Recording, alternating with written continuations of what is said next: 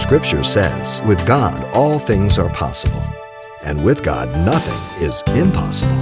The simple truth is God has no limitations. The one thing he chooses never to do, however, is violate the will of man. With more, here's Pastor Xavier Reese of Calvary Chapel, Pasadena. Scriptures teaches that God is infinite without limitations or hindrances. And perhaps you've asked the question, or you've heard the question asked, can God make a rock bigger than he can? Well, why would he be so dumb to do that?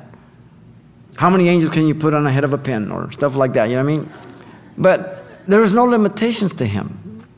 In fact, the very first verse of Genesis says, in the beginning, God created bara.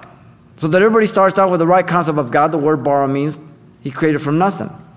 Now, if you can create something from nothing, what's going to be hard for you? If you can speak something into existence, can't you speak it away? Of course you can.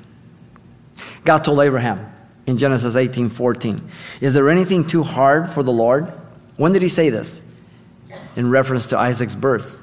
Remember they came, God and two angels? And Sarah was behind the curtain laughing. Oh, why did Sarah laugh? Oh, I didn't laugh. Oh, you did laugh. I heard you laugh.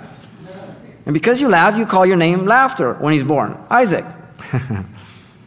Is there anything too hard for me? Oh, you, you're ninety years old, Sarah? Oh, I don't know if I can pull that one off. Who made the womb? He takes care of everything.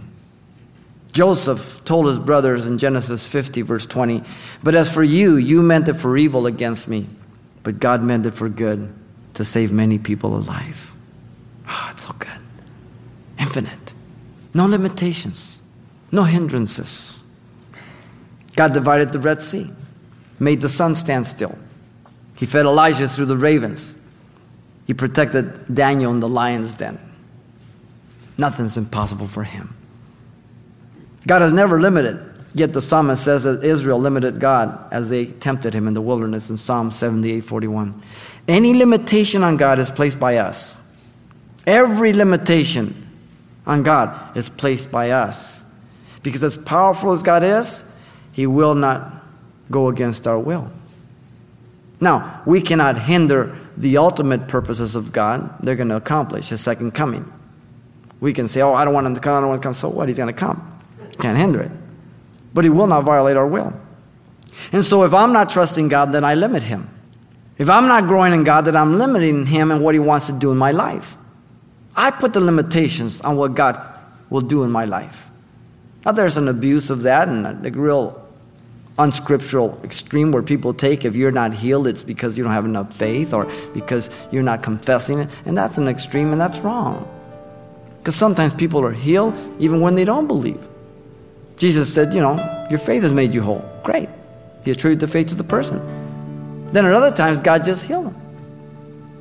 God is sovereign. You've been listening to Simple Truths with Pastor Xavier Reese, a daily devotional of the enriching and precious truths found in God's Word. We appreciate you listening each weekday at this time, but you can hear this program again by following the radio listings link at calvary chapel pasadena dot com. For more on the other ministries at Calvary Chapel Pasadena, visit our website. There you'll find information about weekly events, Pastor Xavier's messages, even online booklets in English and Spanish. It's all at calvary chapel pasadena dot com. Simple Truths is a radio ministry of Calvary Chapel Pasadena.